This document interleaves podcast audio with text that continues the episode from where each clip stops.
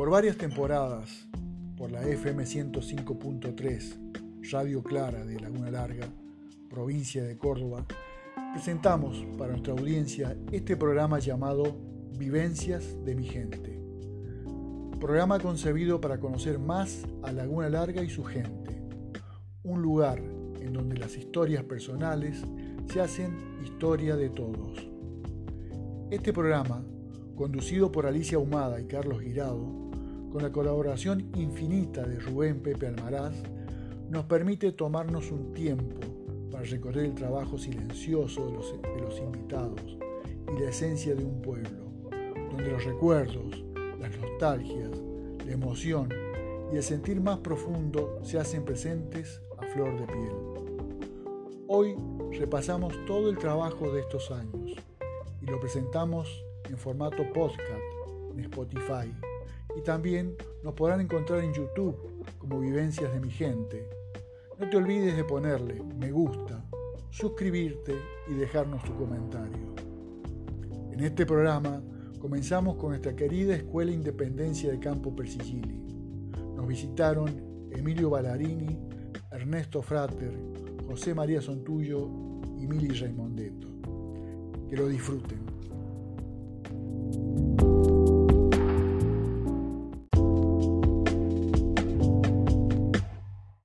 José María Sontuyo, actual integrante de la Comisión eh, de Padres de la Escuela eh, eh, Independencia. Buenas noches. Buenas noches, Carlito, a vos y a toda tu audiencia. Y bueno, un programa más acá con ustedes y, con el amigo Almara. Sí, porque ustedes son asiduos a, la radio, es decir, permanentemente están en contacto con, a través de Pepe con la audiencia, con nuestra audiencia. Sí, sí, eh, normalmente somos dos los, más los más caraduras, como siempre lo dicen, así que bueno, eh, haciendo una vez más presente para, en este caso, nombrar o recordar un poco la historia de esa, de esa querida escuela.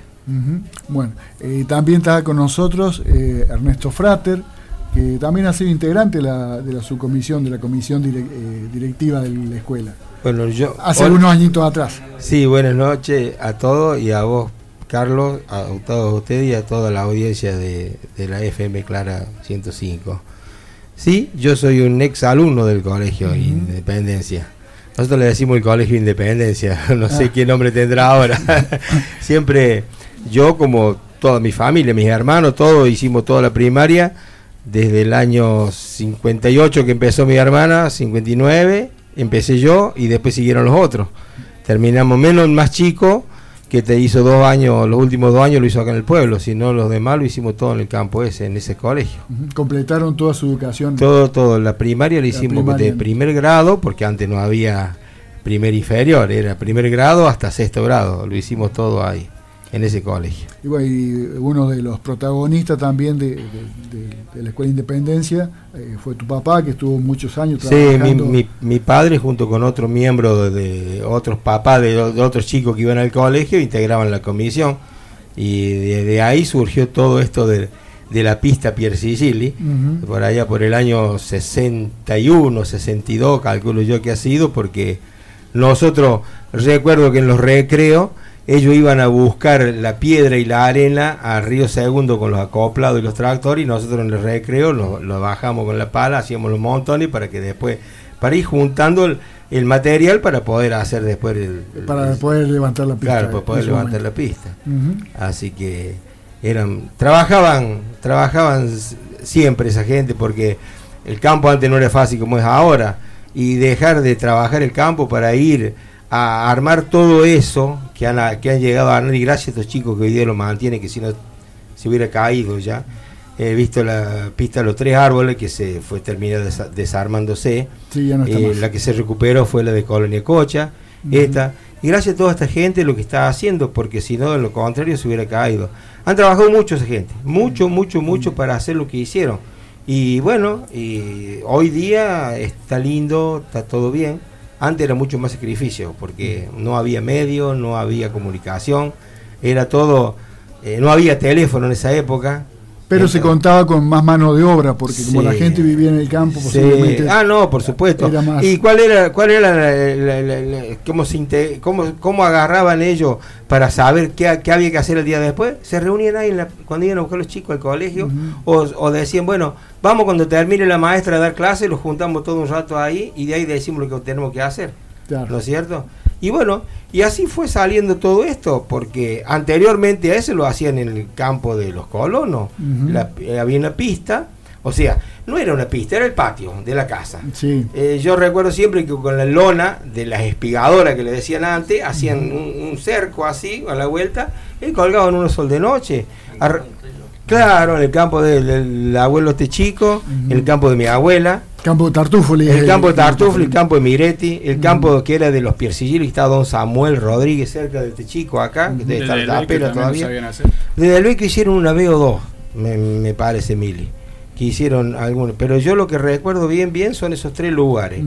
que, y bueno, después de ahí ya empezaron, que, empezaron con la pista y, todos los sacrificios. Y se fueron Y bueno, vos lo nombraste recién, está con nosotros también un integrante de una eh, comisión, digamos, intermedia entre los más viejos y los más nuevos. Eh, eh, Mili Raimondeto, bienvenido. Buenas noches, Carlos. Buenas noches, Alicia, Rubén y a la gran audiencia. Sí, yo también aparecí. yo de que me acuerdo voy a Campo Persigiri, porque mi papá era eh, fanático del Cuarteto Leo, así que este, íbamos a los bailes y vivía ahí también mi tío Humberto Micusi, que también fue integrante de, de la comisión muchos años, bueno, mis primos han ido también en toda la escuela ahí, o sea que nosotros, eh, yo de que me acuerdo voy del campo de Persigiri, sin pensar que en el año 77 íbamos ahí a, vivir ahí, eh, o sea que estuvimos 27 años en la zona. En la zona. Yo fui en el año 1977 y nos vinimos en el 2004. Y los 27 años que estuvimos ahí, estuvimos siempre participando de la comisión, o, sea, en todos los eventos. Así todos que, los eventos. Y te tocó ser presidente también de su comisión. Sí, en los últimos tiempos. Y sacaba la cuenta, yo el otro día digo, este, 55 años y yo estuve 27 años ahí.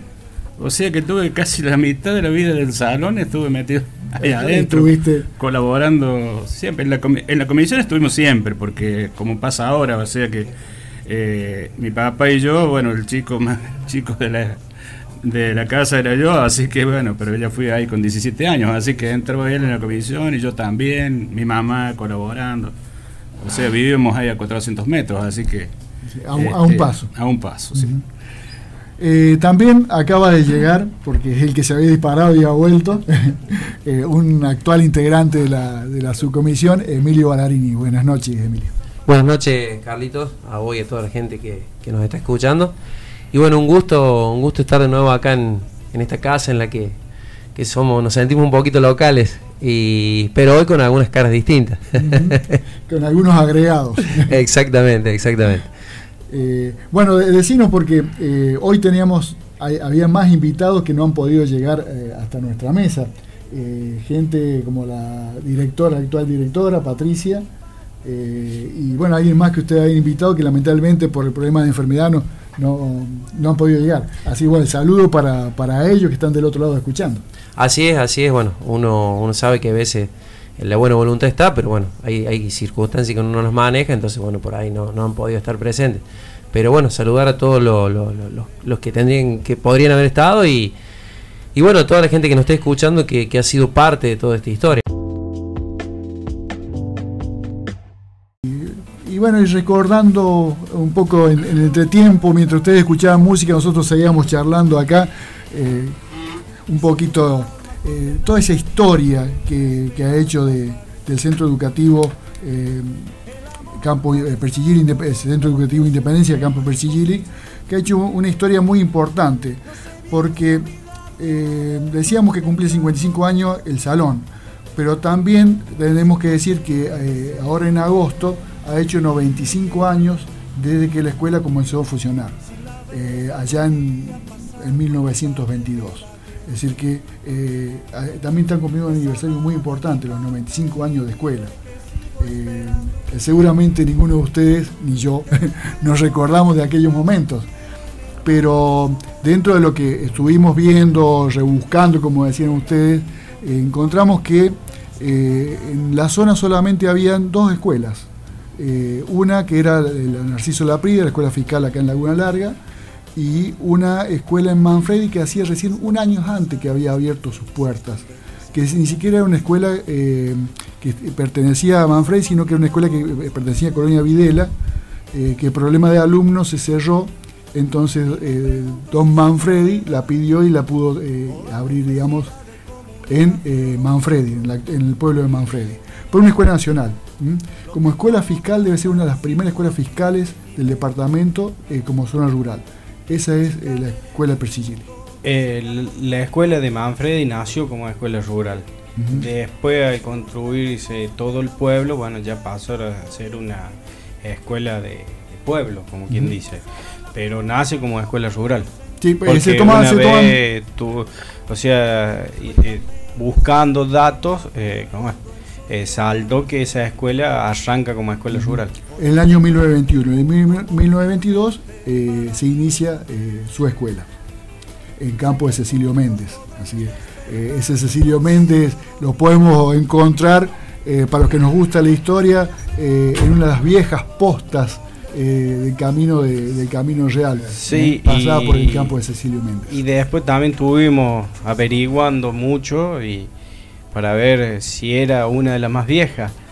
Y bueno, ahora yo me he dado cuenta que en estos días hay una un poquito más vieja. Un poquito más. Eh, con dos años más, o sea que estaría cumpliendo 97 años. Y está cerca, está. Ah, muy cerca. Es la escuela de Lagunilla. De Lagunilla. Que está por el ripio de, de, Pilar, que bueno, los chicos fueron el otro día por un, por un trabajo que están haciendo en conjunto y bueno, y ahí las maestras le dijeron que estaban cumpliendo 97 años y bueno, quedamos todos sorprendidos. Eh, que bueno, hay una un poquito más viejo que nosotros. Un poquito más viejo. Y bueno, eh, es una tranquilidad también. Exactamente. Siempre uno más viejito. Pero la más vieja creo que debe ser la, Narciso. Sí, en la zona nuestra es Narciso Lapida.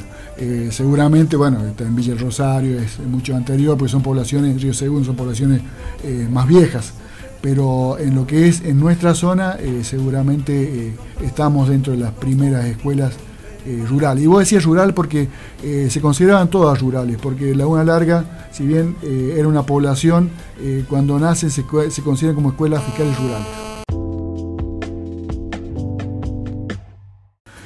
55 años, cumpliendo este próximo mes, de aquellos mm, pioneros, digamos, que como decía el pato Lugones, que eh, primero antes de hacerse eh, un pueblo nacía una pista. En este caso, antes de iniciarse una escuela, prácticamente nacía la pista. Bueno, acá nació primero la escuela, pero la pista inmediatamente, al poquito tiempo, eh, se, bueno, se empezó a trabajar. ¿Por qué?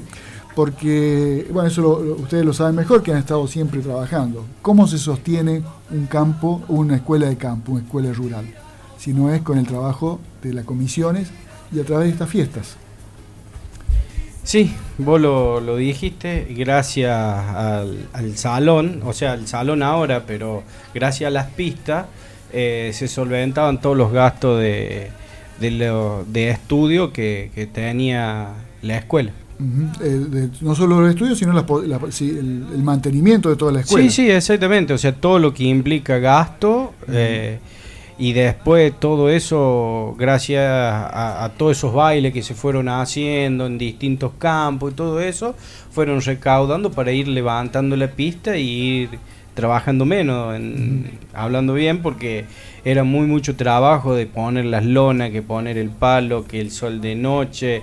Y después, bueno, de a poco lo fueron mejorando, que la luz, que el motor, que el sol de noche, y bueno, eh, como todo adelanto, fueron para, para bien. Siga mejorando. Eh, vos, Ernesto, eh, Ernesto Frater, tuviste eh, esos tiempos en los que todavía había sol de noche dentro de las pistas. sí, yo me inicié en eso, en el colegio, desde antes, antes de que fuera el colegio primario, mi padre ya integraba la comisión y probablemente haya ido mi hermana, porque es un año mayor que yo. Y iban a, iban a los campos, así, en los campos de esta gente que ya supieron nombrar varias veces, Don Tartufli, de mi abuela Miretti, de Pepito del Vecchio, el campo que era de Piercigil, estaba Don Samuel Rodríguez. Ahí se hacían los bailes, se armaba todo un playón en el patio de la casa, usaban las lonas que eran de las espigadoras de antes, y bueno, y ponían un acoplado o una chata, porque acoplado en esa época había muy poco, por ahí por el año 55, 56. Este, acoplado había muy poco, ponían una chata y ahí arriba tocaba la orquesta. Y la orquesta era música en vivo porque Ah, en sí, vivo es sí, decir, no había luz, así Sí, que era- sí, por no- supuesto. No, tenemos los arreglos que podemos hacer. No, no, no, ahí venían, ponían los instrumentos y largaban con Y lo que tenían. Así que, no, pero lindo porque juntaban mucha gente. Era, era, le ponían calor porque los bailes casi siempre se hacían en invierno. Yo no sé si lo harían por el tema de las cosechas, por esas cosas, pero recuerdo que arrancaban por ahí por abril y terminaban en el aniversario. Y todos los meses había un baile. ¿no es cierto? Y una orquesta distinta. Y ya casi que en ese baile contrataban la orquesta para el año siguiente. O sea, hacía me- medio así, eh, siempre eh, decía, bueno, el año que viene vuelvo yo, o volvé vos, Leonardo Miranda, Don Chicho, toda la orquesta que han pasado por Está, ahí. ¿no es está estipulado un Ya estaba, exactamente, ya quedaba contratada para el año siguiente. fechas fijas. Fecha fija. Así que ese día era pura fiesta. ¿No? Y así fue todo, hasta que, bueno, con el tiempo fueron juntando ese grupo de, de gente que trabajaba sin descanso para poder lograr su pista. Pues ya habían logrado el colegio de cambiarlo de lugar y querían tener la pista. Entonces la gente esta Pierre Sigilli, los hermanos Pierre Sigilli, donaron un terreno al frente del colegio donde hoy está el salón. Sí. Y bueno, y de ahí se comenzó desde esa época a, a trabajar por ahí por el año 60, 61, 62, hasta que se inauguró el salón. Hasta que Eh, se pudo inaugurar el Hasta que se pudo inaugurar el salón. Eh, vos, vos contabas eh, hace un ratito que eh, ese trabajo de, esos primeros hombres, de primeras mujeres, porque eh, los hombres formaban la comisión, pero las mujeres siempre estaban atrás. Sí, colaboraban también, colaboraban trabajaban muchísimo. tanto más que los hombres. Sí, trabajaban muchísimo. Igual que se juntaban las mujeres a hacer masita en los hornos. En los hornos en el campo había hornos para hacer pan antes. Se juntaban, hacían las masitas, hacían las tortas para que esa noche las rifaban después durante el baile para sacar un peso más, para tener fondos, para seguir juntando, recaudar para poder hacer ese salón. Y se fue haciendo todo por parte, de a poco. Iban los, nuestros padres iban a buscar la arena a Río Segundo y la piedra, y nosotros en los recreos nos hacían bajar hasta juntar una X cantidad y después me acuerdo siempre que un tal un albañil de Pilar era don Pedro Pirasolo Fue el que el que levantó la pista esa Ajá. así que pero se hacía toda pala ahí no había máquina no había corriente no había nada viejo, Claro, ¿eh? porque estamos hablando que no había energía eléctrica, pero también estamos hablando que no había ni siquiera ca- buenos caminos. no no no Para poder claro. traer todo el material, como decías vos, de Río Segundo, había que y estarían en esa época estarían saliendo los consorcios camineros por ahí por el año 59 60 Ujú. recién empezaban como a querer si no eran todos caminos de huella eran o sea pasaban los sulky las chatas todas esas cosas no es más como es ahora.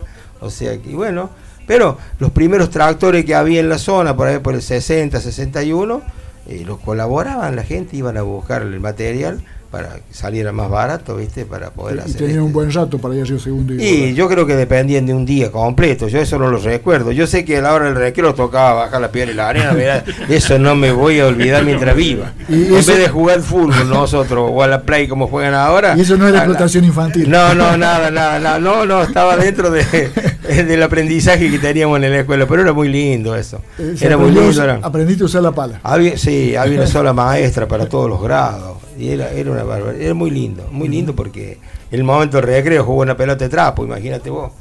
Así que, bueno, esas Se, cosas. se hacía con lo que había. Han pasado, pero no dejo de contarle a mi hijo, a mi nieto, todo, de todo lo que se vivió en esa época, porque no hay hoy día eso ya. Vos le contás a alguien de eso y te dice, va, vos estás loco. Pero no es así, existió. Existió porque eh, recién se empezaba como a querer a ver más autos en los campos, porque no había autos tampoco. Yo me acuerdo, mi padre tenía un Chevrolet 38 que le había comprado a mi tío. Así que imagínate vos en el año 60. si no antes nos manejamos todo en Sulky. Claro. ¿Y en qué llegaba la gente eh, a- al baile? En Sulky. Un montón de gente en Sulky. En vagoneta. En, en ¿cómo es? Ledo, a bicicleta. Ah, No, no, cambiaban los, los. Ah, sí. Ahí están contando, contando Hay una, hay una historia, sí, yo no recuerdo bien, pero a un hombre le, le ataron el caballo al revés en el Zulki, me parece que ha sido una historia de esa. sí, hay muchas Y anécdotas. por supuesto, cuando se terminaba el baile, algunos salían un poco más. Y que, y- picadito de es lo que pasa es que eh, al ser en invierno hacía frío y había Claro. que abrigarse con algo. Al no tener una buena cabina, se, se abrigaban por dentro, ¿viste cómo era eso? Y Pero como, y como yo el no, solo dónde ir. claro, yo no recuerdo que haya habido una vez una pelea. No, porque viste que el alcohol muchas veces da a la agresión y a la pelea. Pues no recuerdo yo de que haya habido una pelea. Era todo risa y cargada entre ellos. Los viejos se cargaban, viste, porque cada uno sabía la del otro. Entonces, pero la pasaban de 10. Y al día después, cuando terminaba el baile, se reunían todos, A limpia todo. claro, a limpiar todo, y ahí, ahí nomás hacía el balance. Se juntaban todos en una mesa y ellos mismos había cuánto había quedado, qué se había gastado, uno se encargaba de la silla, el otro y así terminaba el día, terminaba la fiesta. Y cada uno el lunes a su cosa. Eh, bueno, tu papá y tu mamá trabajaron eh, mucho para, Sí. para la construcción no solo de, de la escuela, sino del salón. Eh, ¿cómo, ¿Cómo se vivía eso en casa? Porque seguramente había que trabajar todo el día, había que eh, dar, eh, y dedicarle tiempo también a la escuela. Es que ya estaban programados ellos para eso. Eh, toda esta gente sabía que el 24 de, de- de mayo, suponete, a- al 20 de junio que iba a ser el otro baile, era menos de un mes. Ya sabía qué tenía que hacer uno y qué tenía que hacer otro. Don Juan Piercigili era el que venía, el que hacía hacer los afiches, los volantes, las entradas. Mi papá el que se encargaba de Don Ula, que tenía la panadería y los abastecía de todo lo que era la golosina, el pan, la bebida, todas esas cosas, las sacaban de Don Hilario Moresi. Ese era mi papá el encargado. Después, que era el secretario. Después estaba el tesorero, que era mi tío, el hermano de mi mamá, que le decía el ñato, don Seferino, Seferino, mírete. sí. Claro, él. de- había mucha gente trabajando. El papá de este muchacho también, yo lo recuerdo que De trabajaba, de, don Rimondeto, Sí. don Florencio. Romero, don Emilio Alfieri, que está acá también, don Paciarotti, el papá de Pancho Paciarotti, don Humberto Don Paciarotti, Humberto Paciarotti, sí. eh, don Aurelio Pulie, Todos los micusi. todos los Micusi. De familia Eh, de Soti seguramente también. Eso, Yo creo que sí, sí, Ricardo, Ricardo- fue, Ricardo fue como 12 años tesorero. Claro, eh, el Luis de Sotti también apenas Luis empezó, Sotti, empezó años, la claro. comisión, también había sido él de la comisión. Muchísima gente. O sea, era casi la obligación de pasar por la comisión el que tenía un hijo en el colegio. ¿Me entiendes? Era casi una obligación. Y estamos hablando que había muchos chicos en la zona. Eh, en el tiempo que iba yo había 38 o 40 chicos, desde primer grado hasta sexto grado.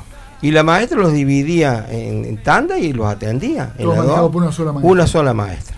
Esa maestra era de un cativo, se iba los viernes a un cativo, venía los lunes a Laguna Larga, un padre se encargaba de irla a buscar el lunes, la llevaba a la casa, almorzaba con esa familia, recuerdo porque en mi casa vino un montón de veces, la cargaba mi papá en el auto, la llevaba con nosotros al colegio y después ella iba y dormía del Piercigili. Tenía su dormitorio ahí de Piercigili.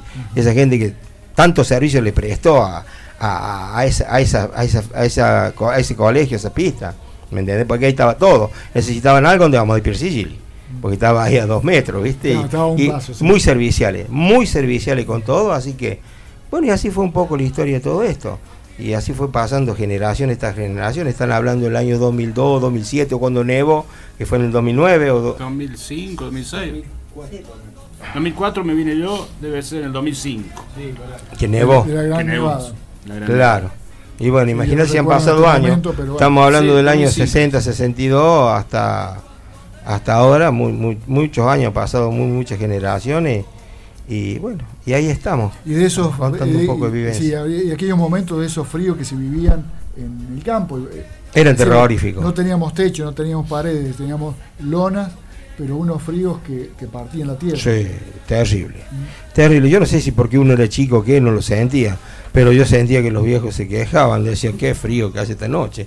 Claro que hacía frío. Hoy, hoy tenemos frío nosotros. Uno cuando es chico no lo siente, ¿me entendés? Pero han pasado la decaída, te lo puedo asegurar. Para llegar a hacer eso, hoy día se levanta un predio, se levanta algo así. Todo es sacrificio. Todos los clubes que están acá en funcionamiento, todo es sacrificio y a base de dinero. Pero antes se hacía, aparte del dinero, el, el trabajo que ponía esa gente.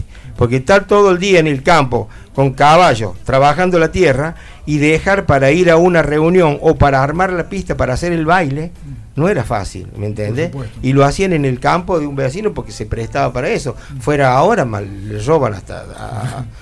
hasta los vestidos le roban a la gente. Antes no, antes le permitían todo, ¿viste cómo era?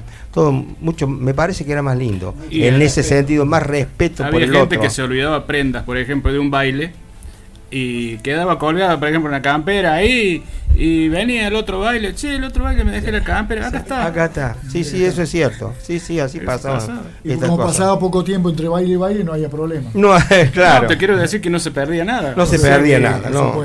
Era todo muy lindo. Y bueno, y se yo recuerdo que en un aniversario hicieron un vuelo de bautismo, vino un avión, había paracaidismo también. Fue la primera vez que subí en un avión era muy chico, no recuerdo los años, pero era muy chico. Y después hubo Doma, también, mucho, mucho, mucho monta ese día, había un montón de, había un montón de gente. Esa pista albergó mucha gente en la fiesta, muy mucha gente, siempre. Tuvo un éxito fabuloso, desde el primero hasta el último baile. Nombraban un baile de Persigil y era un lucerío. Ya en los últimos años, cuando todo el mundo tenía auto, era un espectáculo ver eso. Ver, llegar a, la gente. Ahí fue donde don Juan Pierre con los otras gente de la comisión decidieron agrandarlo al salón, porque el salón era más corto. la parte del escenario estaba corrido más. Hay un yape ahí en el, piso de Portland, no sé si está todavía, llegaba hasta ahí el escenario. Y después lo corrieron para atrás, lo hicieron más grande porque no cabía la gente. Era, era siempre mil personas, 900, 850, y así sucesivamente. Hasta que lo, la, la, largaron y le pusieron el techo ese que tiene, el parabólico con las chapas. Si no, antes le tendían una lona a ese pedazo. Estaban las dos naves hechas. Los laterales Sí, las dos naves hechas y el centro tenía una, unas columnas hechas con alambre así, le tiraban lona, la lona de los campos, que antes usaban todo el mundo para tapar la gestiva. Esas lonas las ponían ahí arriba para amortiguar un poco el frío. Y a vos, Mili, ya te tocó con el salón terminado.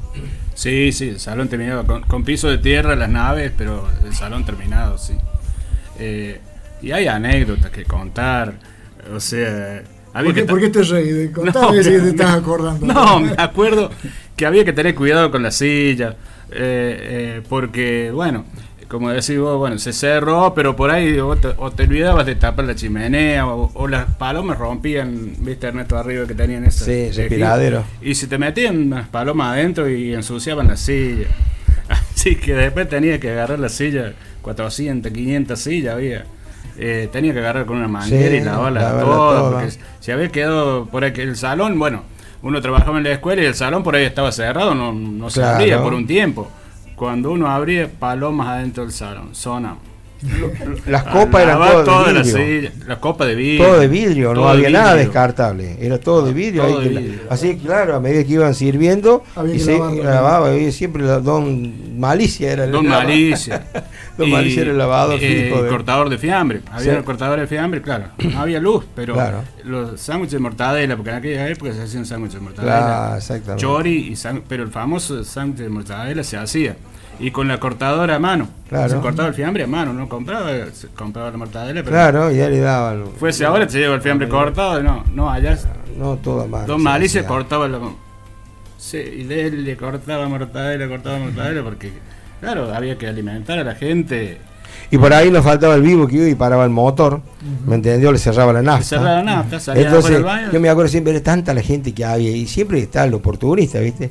Y estaba el cajero que era don don Paciarotti, en esa época era el tesorero. Don, don Paciarotti cuando se apagaba la luz se acostaba arriba de la caja. ¿Me entendés? Porque claro, tenía miedo que lo robaran. Se acostaba, pero eso era, era verídico. No prendía luz, don Paciarotti acostaba arriba de la caja. Ya le iban a sacar un peso. No, tenía que ser todo como. Le iban a llevar a él junto. Junto, pero no a la caja, no se le iban a llevar. Seguramente. En la época nuestra, el encargado de los motores era el Quique Gonela. El Quique Gonela. Este, porque había dos motores. Sí. Y uno más viejito y el más nuevo ese era para la orquesta, porque claro, el viejito por ahí había que pararlo porque se quedaba sin aceite. Ya estaba medio flojo, así que a, cierta hora había que pararlo, echarle aceite, porque no se podía echarle aceite con el motor. Claro. Se pararon cinco minutos y bueno, ¿Y ahora qué pasaba aceite. cuando se cortaba la luz? eh? ¿Eh? ¿Se iban todos a sentar o seguía el Y baile? se sentían, se desinflaban los instrumentos. Por eso siempre el mejor. O sea, se ponía uno para cada nave. Claro, O sea, el mejor motor siempre, el más nuevito, ese era para la orquesta, Claro. para que no se parara nunca. claro. Pero por ahí se paraba la otra mitad, así que, quedaba la orquesta perfecto, andaba todo, pero la otra mitad del salón, los bufetes, todo apagado. Todo apagado, hasta que bueno, volvía a agarrar de nuevo. Y hubo una época que había tres motores. había uno suplente, por la- Los famosos Windows. los famosos Wii. No, no sé en qué época pusieron la luz ahí. No, eso, eso, eso yo ya no estaba ahí en esa zona. estaba, eh, pero- 93, 94. En esa época se puso por el tema que tuvieron que hacer la escritura. Cuando hacen la escritura del, del salón, ahí eh, Don Persigili, ahí se coloca la, la, la luz. Eh, los herederos, va. Fue, fue en esa época que se puso, el- Ah, que llegó a luz a la, a la zona. rural. Exactamente, la luz arranca gracias a que se tuvo que escriturar el, Escriturar. el salón y, y la escuela, que está todo escriturado al nombre de la provincia de Córdoba. Eh, la gestión esa se había hecho desde la escuela, pero el que era presidente de la, de la cooperativa eléctrica era don Pedro Dominici en ese momento. Don Pedro fue, que él fue el que lo estuvo informando varias cosas de, de ese tema de, de la luz. de aquel, de aquel momento. Eh, Mili, eh, yo me imagino un baile eh, del campo, de su- zona rural, seguramente de aquellas épocas, donde, eh, bueno, cada, cada una de las chicas llegaba acompañada, nunca sola. ¿Se vendían ya las, las mesas con anticipación? No, de que me acuerdo yo no. No. No. Se colocaban las mesas y cada uno, pero lo que pasa es que la gente iba temprano. Porque yo me acuerdo con mi papá, mi papá íbamos del año, bueno, yo de que me acuerdo, 63, 64, cuando ya me acuerdo que caminaba y, y jugábamos, hacíamos pelotas de, con las tapitas y, y jugábamos en la pista con mi primo, mi cus y los, los panicus y todo eso. Bueno, mi papá, por supuesto, el cuarteto Leo, la mesa frente al escenario la mesa frente al escenario, tanto acá de Perseguir como en el Hinojo, incluso, porque mi papá lo sabía de todos lados, el cuarteto Leo. Fiel seguidor. E incluso cuando iba a visitar a los parientes de Jesús María, se- no, era muy amigo de Miguelito, mi papá. Iba a visitar a los parientes de Jesús María y estaba el cuarteto Leo por allá, y bueno, sí, pegó unos abrazos con Miguelito también allá. Así que había que Este- llegar temprano porque si no había disputas con las mesas. Sí, bueno, la- a- al frente del escenario es... eh, y después se empezaba a, llenar de adelante para atrás, o sea, ya si llegaba allá a la punta de la nave ya no... Pero la gente iba temprano.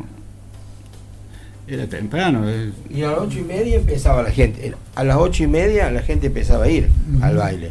Y recuerdo que en varios bailes se quedaron sin silla y sin mesa. Y había que venir a buscar al Había centro que- artístico musical que que, le prestaran mesa y silla porque estaba todo agotado. Y claro, no es como ahora que se quedan parados. Todo el mundo se tenía que sentar, ¿viste? En la Sí, mesa con sí. cuatro, con seis, con diez sillas, pero todo el mundo se tenía que sentar. Así que venían a buscar acá y, y después se las devolvían.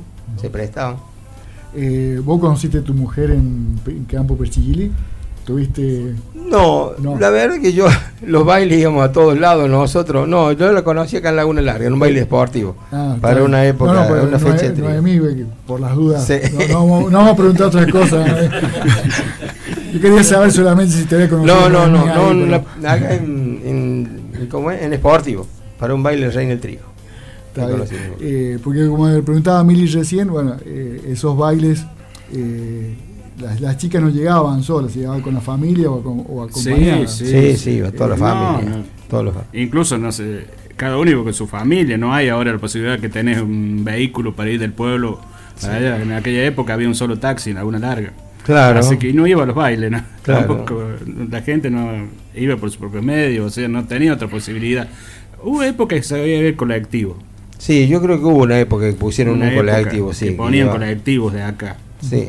¿Y a quién había que sacar primero? ¿A la, a la chica o, o convencer a la madre para poder Y de acuerdo a lo que, Y dijera, de- lo que dijera la madre, hacía la chica. ¿viste? Depende si le porque- gustaba la partida, salía la chica. Y si no, Sí, porque si no pasaba nada, porque la no quería la nona.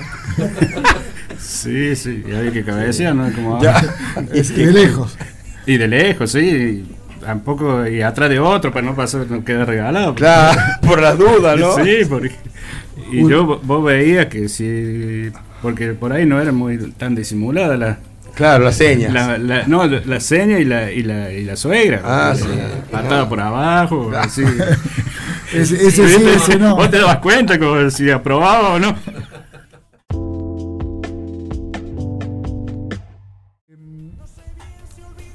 55 años que van pasando, 55 años que se van a festejar, eh, pero eh, esta nueva comisión viene trabajando desde hace varios años. Eh, José María, ¿vos en qué año asumiste bueno, en esta comisión? Y más o menos en el 2007, porque ya hace casi 10 años que estoy y, y, junto a Emilio somos los los más jóvenes, pero ya, ya somos ya viejos en la comisión. Así que más o menos 10 años ya que, estamos dando vuelta ya adentro. Trabajando en esta subcomisión. Y han pasado varias cosas durante este tiempo. Sí, gracias a Dios han pasado muchas cosas lindas. Eh, también, eh, como por ahí, eh, cosas duras que los tocó vivir, porque no todas son lindas, pero bueno, hemos le hemos luchado, le hemos peleado y bueno, y acá estamos con un salón y una escuela que, gracias a Dios eh, vienen en levantada.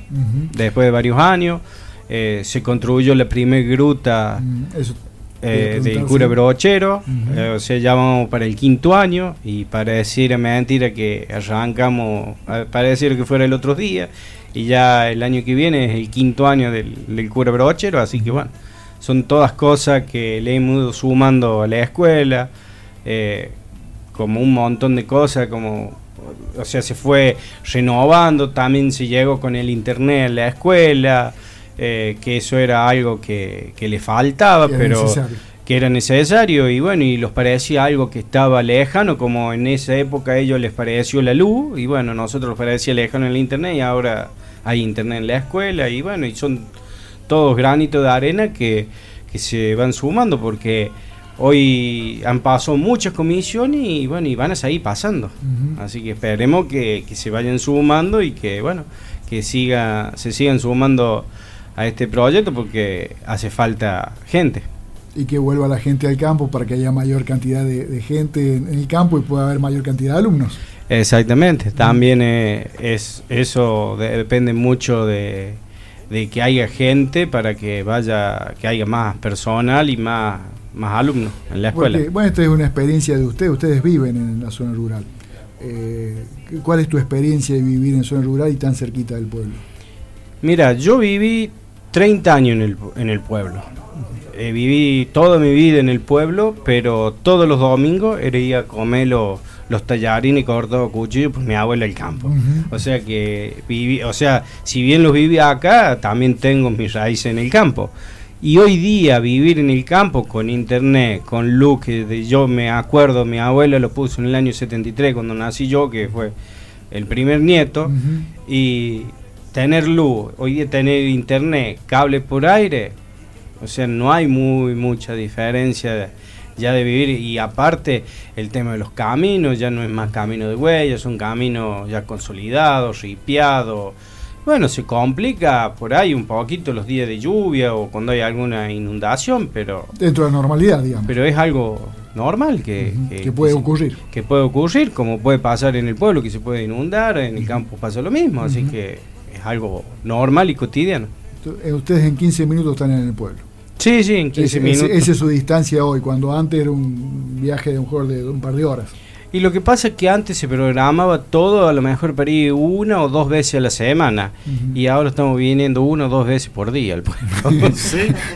Casi que permanentemente. y bueno, y gran parte un poco también gracias al, trabajo de, eh, de, Ernesto en el tema de los caminos, que ha posibilitado que Sí, ya hoy sabemos que Ernesto no está más, dice no estoy más, pero fue, fue presidente por varios años del consorcio caminero y, y lo que, bueno, ha ayudado que estos caminos hoy estén también en esas condiciones para que ustedes puedan. Sí, sí, tanto el consorcio de Laguna como el consorcio de, Manfredi, que está a cargo de Miguelito mm. Mirati, que bueno, ahí también lo, siempre lo, dan una mano, así que bueno, también, eh, bueno, todo el todo eso pasa a tener buenas condiciones los caminos.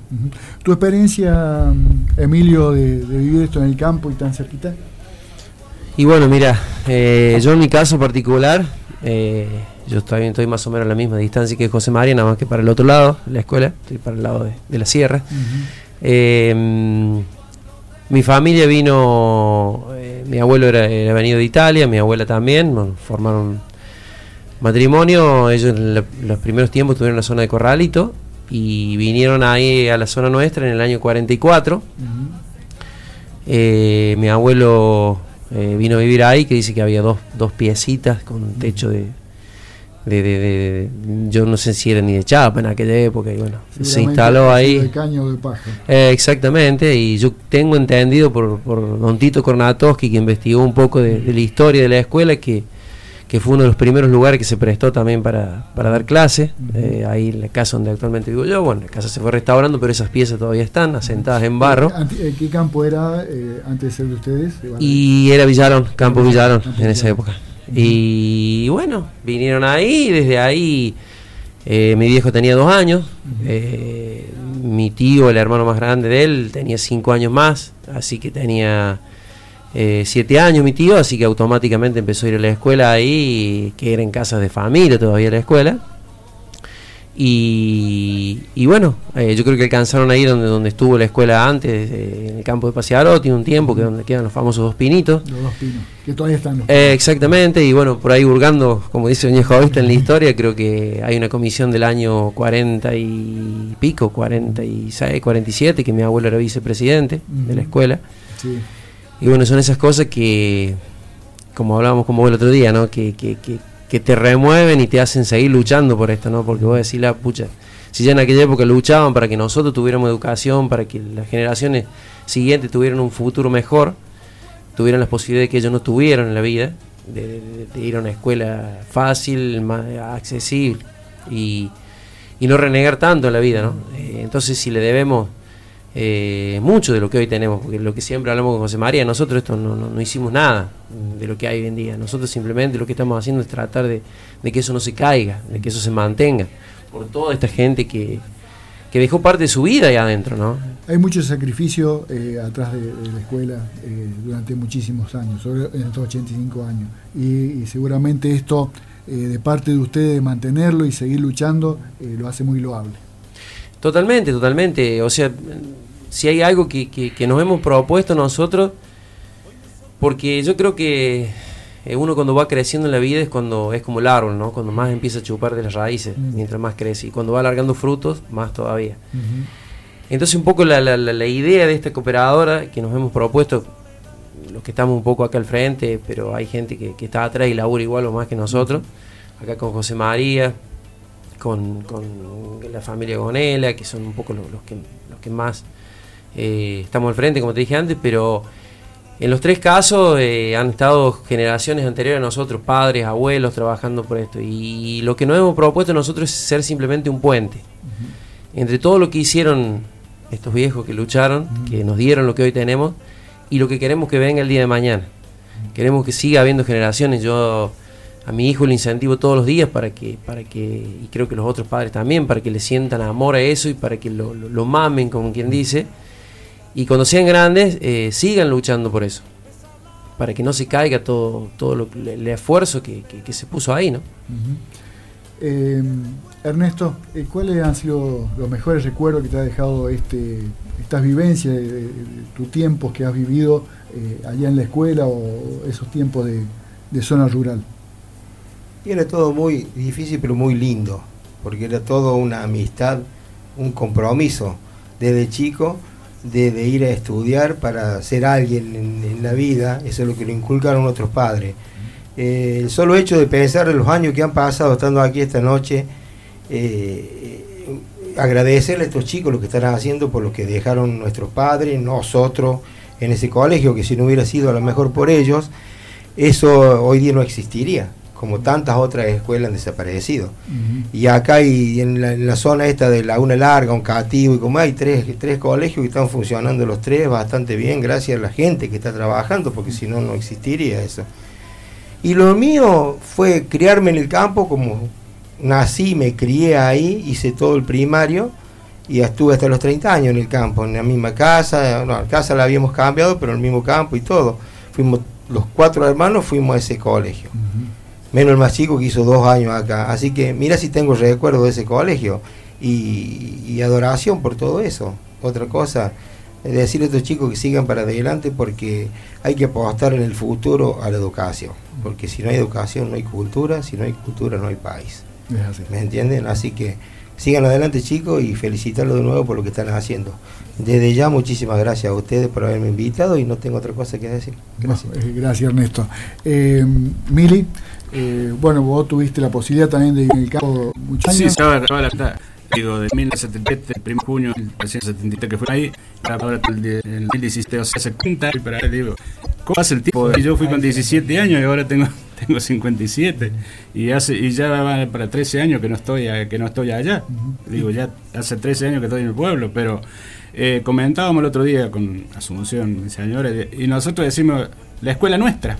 Porque que uno lo siente un poco todavía que es no que es sentirse dueño de la escuela, pero es el amor que uno le tiene que eh, hay almuerzo en la escuela nuestra.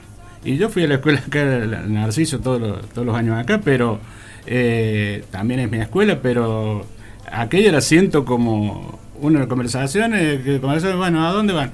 Y hay al almuerzo en la escuela nuestra. En la escuela nuestra porque uno lo siente como... Sos un buen volvedor. Eh, no, también quiero agradecer en los años que estuve ahí a los patrones, ¿no? Que ellos también han, trabajado mucho por la escuela y no, yo era empleado ahí, pero... ¿De quién, ¿Con quién trabajaba? Con Ricardo y Dante de Sotis, este, 27 años. Pero tanto mi papá como yo, bueno, mi mamá iba en bicicleta, así que ella viajaba por sus propios medios a trabajar en la escuela. Pero eh, nosotros, porque bueno, en esa época vos, vos también tenías empleado, hay que pedir permiso al patrón porque no, podía hacer lo que quiere cuando sos peón. Y vos le decías, tenemos que ir a la escuela o a la pista, porque por ahí se le decía la pista, por ahí se le decía la escuela, bueno, tenemos que ir a la pista, bueno, eh, y nunca nunca nos arrugaron la cara, siempre nos dijeron, no, vaya, vaya, nosotros ya estamos viviendo en el pueblo, pero sabemos lo que es, así que nunca tuvieron un, no, no pueden ir porque por esto, por aquello. este, había que decir sí, porque era una obligación. Hay que ir, hay que ir. Era casi una obligación de toda la gente de colaborar por esa misma institución. O sea, tanto sea los chicos, que los padres, que los patrones, Ahí no había hijo ni entrenado, eran todos iguales al momento de trabajar. Todo el mundo se ponía en mameluco, claro, iba a trabajar para el colegio, porque había que hacer eso de, y levantar ese salón que realmente lo necesitaba el colegio. Eran muchos chicos, había muchos colonos, había mucho, mucha gente en el campo y se necesitaba eso. Y bueno, es como decía Mili, era el momento de ir a trabajar, no había vuelta que darle. De, una escuela con, muchos alumnos, poco maestros, que después, bueno, de a poco se fue incorporando alguna maestra más, pero fueron muy, muy pocos años, porque ha estado siempre funcionando con una sola maestra. Sí, sí, eh, de lo que sabemos siempre fue una, una maestra, así que bueno, nosotros lo que podemos nombrar es la maestra que fue Natalia Avale, que cuando yo prácticamente estaba arrancando, después siguió Carolina Lazzarini, y bueno, ahora Patricia Citadini, que fueron las tres maestras que hemos tenido en nuestra comisión. En, su gestión. En nuestra gestión. Y bueno, y un poco más, agradecerte también a vos, Carlos, que, que bueno, gracias a vos vamos a quedar varios en la historia, porque gracias a vos vamos para, para el libro, que muchos no, no saben, pero bueno, se está escribiendo la, la historia gracias a Carlos que va a quedar plasmada en un, en un libro y bueno, más adelante va a haber otra, otra noticia que, con Emilio todavía le tenemos que dar forma, pero bueno, eso va a ser para más, para más adelante, así que todo va llegando. Todo, todo su tiempo y bueno, eh, agradecerte a vos por, por ese gran gesto del libro. No, al contrario, siempre uno está dispuesto y disponible para esto y agradecerle a ustedes que hayan decir, confiado en mí en, en ese trabajo. Eh, pero también es un poco continuando el, trabajo que comenzó Tito Kornatowski, que ya había pensado con, su historia, eh, con la historia de, la escuela, y bueno, uno lo que hace humildemente es continuar y seguir buscando eh, y hacer lo que nos gusta, porque esto de escribir historia es, un gusto, así que tampoco es una obligación, así que muy agradecido a ustedes por esto. ¿Volvería a Miria del Campo? De a pie. De a pie. de a pie. Si hoy Hoy me ofrecieron un campo para trabajar por ahí cerca, o por ahí cerca, a otro lado no iría. Pero me iría de a pie a trabajar de campo. Sin pensarlo. Sin pensarlo, sí. Está muy bien. Eh, ¿tú- ¿Las maestras que estuvieron en su- tu tiempo? Bueno, cuando, cuando nosotros fuimos, estaba, como dijo, Jo- eh, conversábamos recién en privado, que, que vivió ahí Alicia Rosso, era de apellido. Era, ¿Cómo se llamaba el pueblo? No, No. Tínger. Y después, bueno, estuvo también Nelly Moreno. Eh, Nelly De- Moreno. Castelo. De Castelo, sí, de, de Castelo. Nelly. Moreno de Castelo. Eh, después estuvo Miriam Grasso. Estuvo María Vilma Morra también en un, En un tiempo, periodo. Mabel Panari. Mabel Panari también tuvo varios años. Este, y, y Paula Vallejo Paula también, también. bueno, hay anécdota también de Paula Vallejo. Este, pero bueno, eso lo vamos a dejar por otra vez. Para el, para el próximo. El próximo, sí, maestras tenían que aprender ya cuando iban con los autos de acá del pueblo. Y antes no era común que manejaran las mujeres. Y bueno, los maridos le prestaban el auto, pero que agarraban camino de tierra y no estaban acostumbradas a manejar. Y bueno, por ahí había que ayudarle porque o se le trababan las marchas o no le arrancaba. eh, eh, también era todo un tema que la maestra cuando se movía por sus propios medios. Nosotros Este- nos piden los pintores.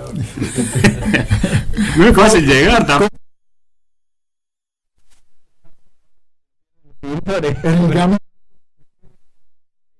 Otra anécdota, pero bueno, eh, gracias al Ministerio de Educación se está pintando toda la, la escuela, o sea, para ahora, para el 17, Ujú. tanto por dentro por fuera, y se va a pintar también el salón, porque bueno, van a encontrar varias cositas nuevas, que gracias a Dios siempre la gente que va, siempre va encontrando algo, y bueno, para esta, para esta ocasión también van a encontrar varias.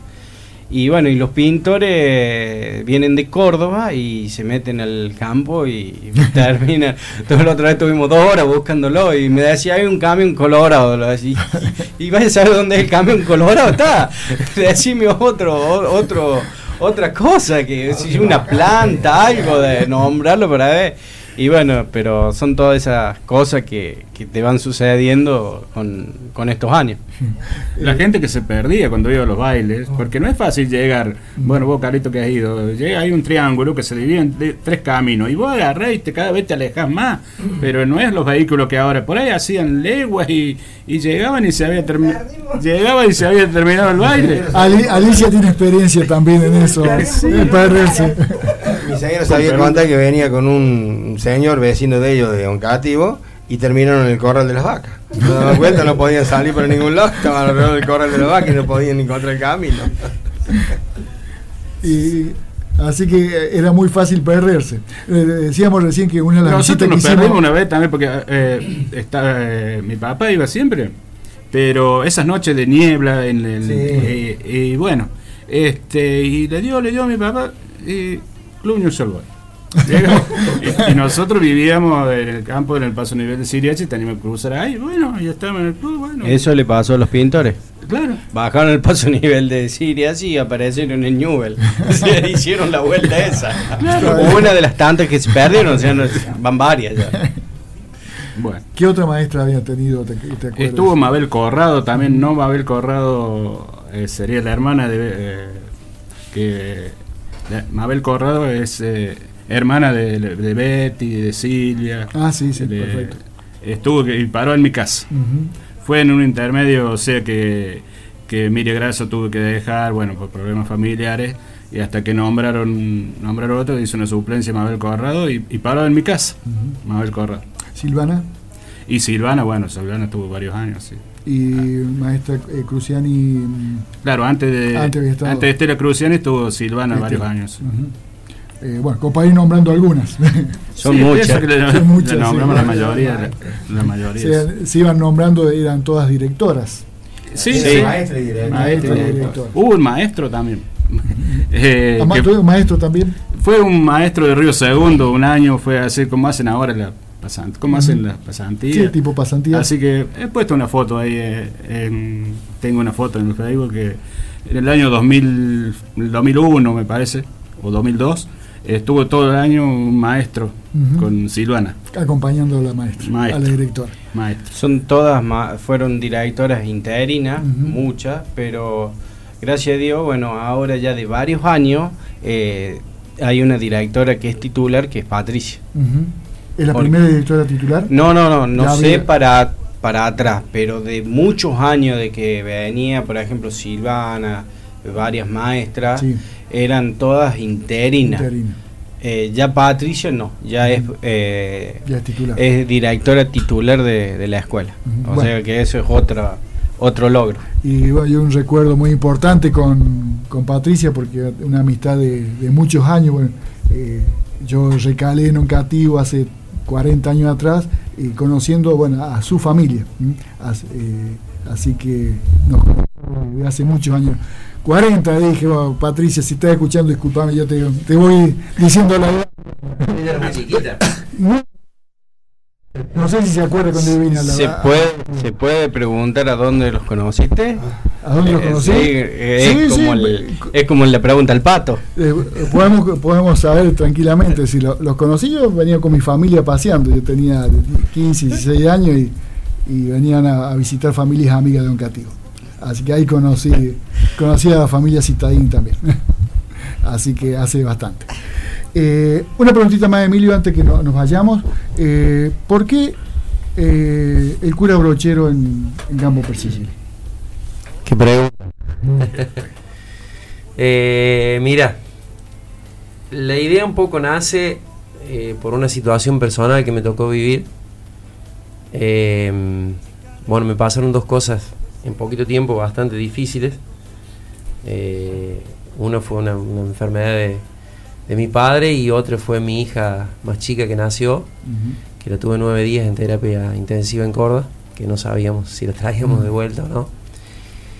Y bueno, eh, lo de mi padre, gracias a Dios, fue unos, unos análisis que estuvieron mal hechos, aparentemente tenía algo que no era muy bueno y después se volvió a hacer varios estudios y gracias a Dios eh, no era. No era. Y bueno, lo de mi hija, cuando nace, a mi mujer le hicieron cesárea, yo tenía los otros dos chicos muy chiquitos. Y me fui a Córdoba solo, la llevamos en una ambulancia con ella. Eh, no sabíamos si llegaba a Córdoba o no. Son esos viajes que se hacen eternos, ¿no? Y bueno, estaba solo allá porque toda la familia estaba desparramada, digamos. Eh, mi suegra acompañando a mi mujer que quedó internada acá en Río Segundo, mis padres con los otros chicos.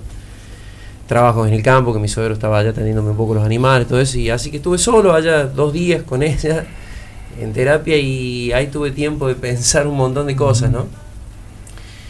Y dentro de esas ideas eh, me puse a pensar que la escuela nuestra eh, no tenía no tenía una gruta, no tenía nadie a quien a quien pedirle, digamos, cuando las cosas exactamente.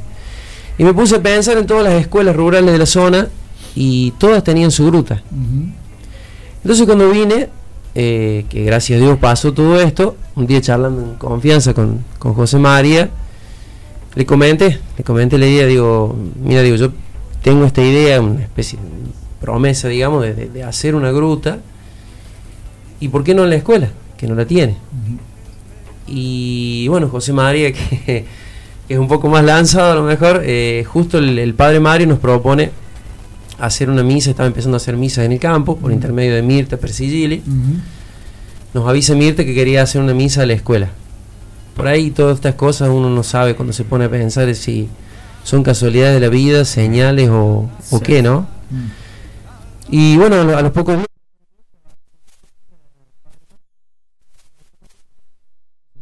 lo, llama el padre aparte y dice, acá Emilio tiene, tiene una idea, una propuesta y no sabemos cómo darle forma. Entonces dice, que ¿cuál, ¿cuál es la idea de usted? Y bueno, queremos hacer una gruta en la escuela porque no la tenemos. Y bueno, ahí sí, dice el padre, como no, bueno, ¿a quién ponemos en la gruta? Y bueno, entre varias ideas, dice él, nosotros no sabíamos todavía que se podía hacer gruta de brochero porque no era santo, en ese momento todavía. Era beato todavía. Eh, no, todavía no. Segundo año. el segundo año ya fue con la beatificación. Y dice, ¿no les gustaría? Sí, brochero, sí, nosotros sí, pero no sabíamos que se podía hacer una gruta. No, entonces el padre dice, sí, si ustedes le tienen fe y les gusta la idea de brochero, uh, bárbaro. Y bueno, y ahí nació todo esto. Nació toda la idea de, la gruta brochero, que bueno, después cuando vino, que Mili lo llevó a la escuela, Monseñor Ñáñez, nos dijo que era la primer gruta oficial en la provincia de Córdoba de- Sí. del, cura. Brochero. Así que bueno, por eso como te decía antes, eh, muchas veces cuando uno está solo se, se pregunta, uno en el momento cuando te pasan las cosas no entiende, pregunta por qué, ¿no? Y después, eh, cuando uno hay veces como ser humano no, no llega a comprender las señales que nos ponen en la vida, ¿no? Eh, cuando, y hay veces no tenemos paciencia, ¿no? De aprender.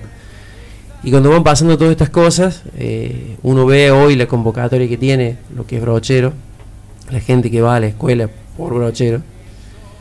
Y quizás a lo mejor eh, ha sido una señal, ¿no? De que tenía que estar en nuestra zona. Ujú.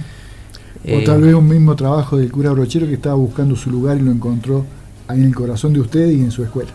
Tal vez, tal vez a lo mejor estuvimos disponibles un poquito, ¿no es cierto?, para, para brindarle ese lugar y Y varias escuelas también.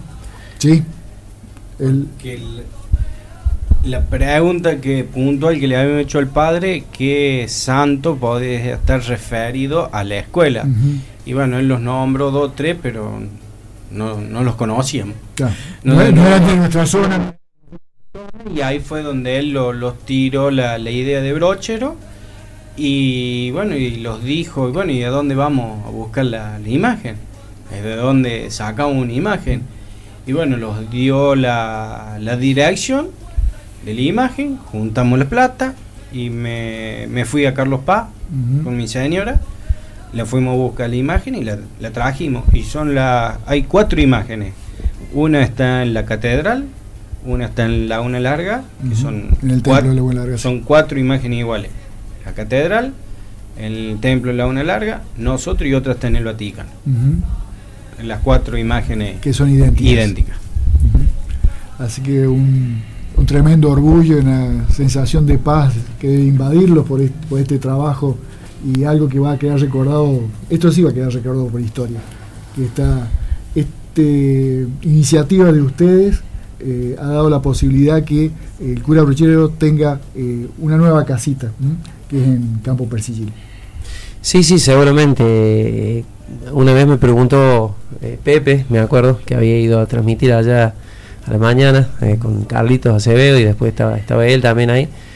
Y me hizo, me hizo una pregunta que me, quedé sin, sin contestación. Eh, uno, uno nunca sabe de la magnitud de las cosas, pero o no toma conciencia.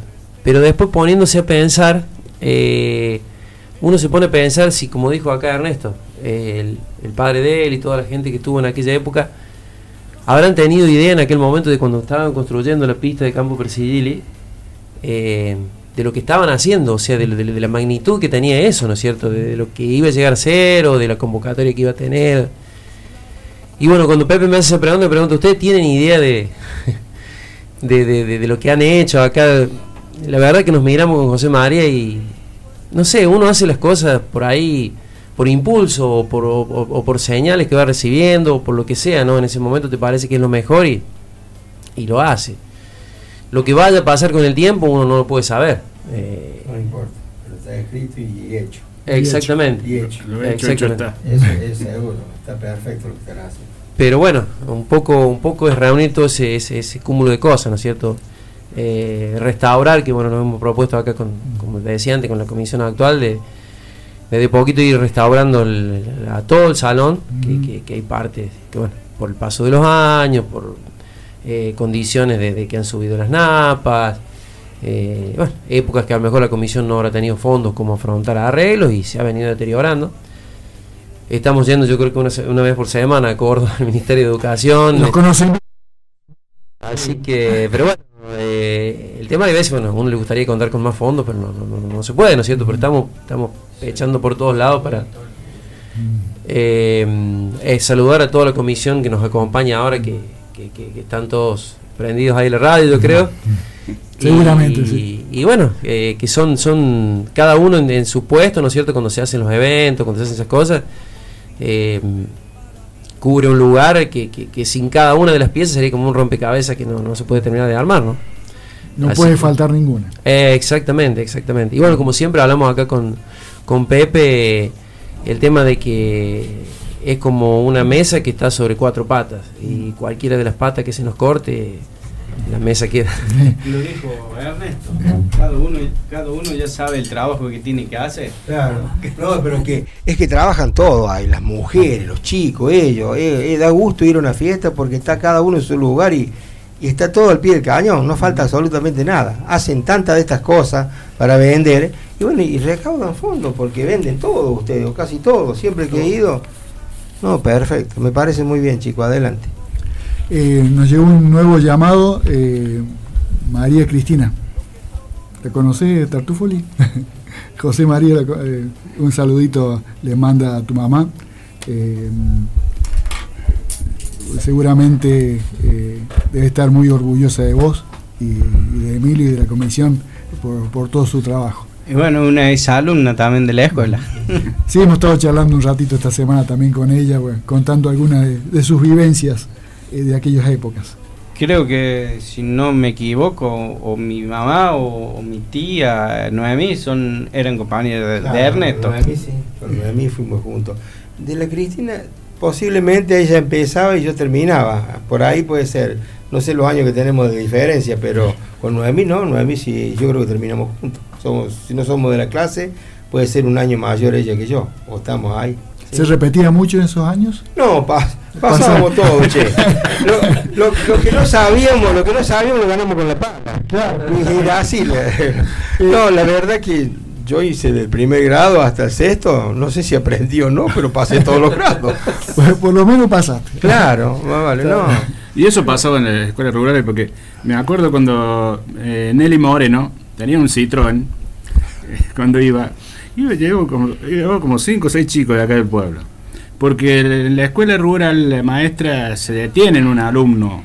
Entonces, eh, iba un par de chicos de acá de la que de la Bernardino repetían, repetían y, y, y bueno, Nelly Moreno lo, lle- lo llevó para allá y le hizo terminar la escuela allá porque este claro, se detiene y bueno, acá el maestro tiene 30, 40 chicos y no se detienen. Entonces en el campo ella aprendía. Había más posibilidades para que Después llegaban a banderado allá. o como ahora los chicos actuales de hoy día están a lo mejor eh, tres días para terminar la prueba. Así más o menos como dice. Los que no ganaban en estudiando lo ganaban con trabajo, así Claro. que es más o menos lo mismo. en la escuela, después no importa lo que hacían. Agradecer, José María, por tu presencia y por tu trabajo. Y bueno, nos seguimos eh, viendo como todos los días. Bueno, muchas gracias a vos, Carlos, por la invitación, a Alicia y el señor Almara, que también estuvo ahí llamándonos. Y bueno, eh, agradecer y agradecer a toda la gente que, que tiene buena predisposición con Presigil. Y bueno, a esperarlos ahora para el 17, que va a ser otra buena fiesta. Eh, bueno, gracias Ernesto también por, eh, por llegarte y bueno, compartir con los muchachos tus Bueno, experiencias. Gracias a ustedes por haberme invitado. Y bueno, un poco eh, dejé explayado lo que yo viví, lo que fuimos nosotros en ese colegio, en esa pista. Y agradecerle a todos ustedes, a vos Carlos, por hacer lo que estás por hacer, escribir un libro.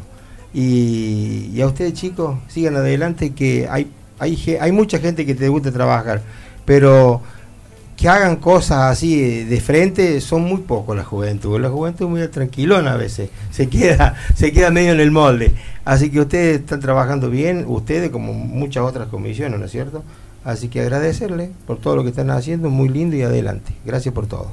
Eh, bueno, Emilio, también si querés agregar algo, muy cortito porque ya estamos. Porque estamos contra el reloj. No, no, agradecerte, agradecerte por esta iniciativa de, de continuar con, con el legado que nos dejó Don Tito Kornatowski. Eh, un- una persona que le debemos mucho también porque dedicó mucho tiempo en empezar eh, esto, esto de esta inquietud de escribir la historia, ¿no? Y yo creo que bueno, todavía estamos a tiempo porque quedan, quedan varios memoriosos dando vueltas. Entonces hay que aprovecharlos, hay que aprovecharlos, como por ejemplo recién en el caso del, del Pato Lugones, de la nota que se hizo, que, que son gente que están un poquito del otro lado del mostrador, ¿no es cierto? Que no es la, la realidad contada solamente por nosotros, sino por gente que vino y que sabía lo que significaba, que recorría en toda la provincia, hasta todo el país, como dijiste vos, y que, que sabían lo que significaba en aquella época Campo Persigil, así que estamos a tiempo de escribir todo eso y, y agradecerte enormemente porque nosotros la voluntad la tenemos, pero si no hay alguien que le dé forma, no se puede. No queden los papeles, exactamente. Así que bueno, agradecerte enormemente. Nuevamente gracias por eso, pero eso lo vamos a ir viendo. no hay ningún problema. Mili. Bueno, gracias por la invitación y bueno, este, yo me ofrezco para lo que haya falta, ¿no? O sea, si le hace falta una mano a los muchachos, este, eh, lo mismo para el almuerzo, para lo que haya falta. La escuela, la escuela nuestra, como decimos, este, uno está siempre dispuesto. El comedor, el comedor listo, siempre listo. Siempre. bueno, muchas gracias, gracias audiencia, eh, gracias por, por aguantarnos todo, todo este rato que hemos estado charlando y que a lo mejor nos hemos excedido un poquito, pero eh, creo que se lo merecía y se merece mucho más. Eh, Pueden escuchar este mismo programa el domingo.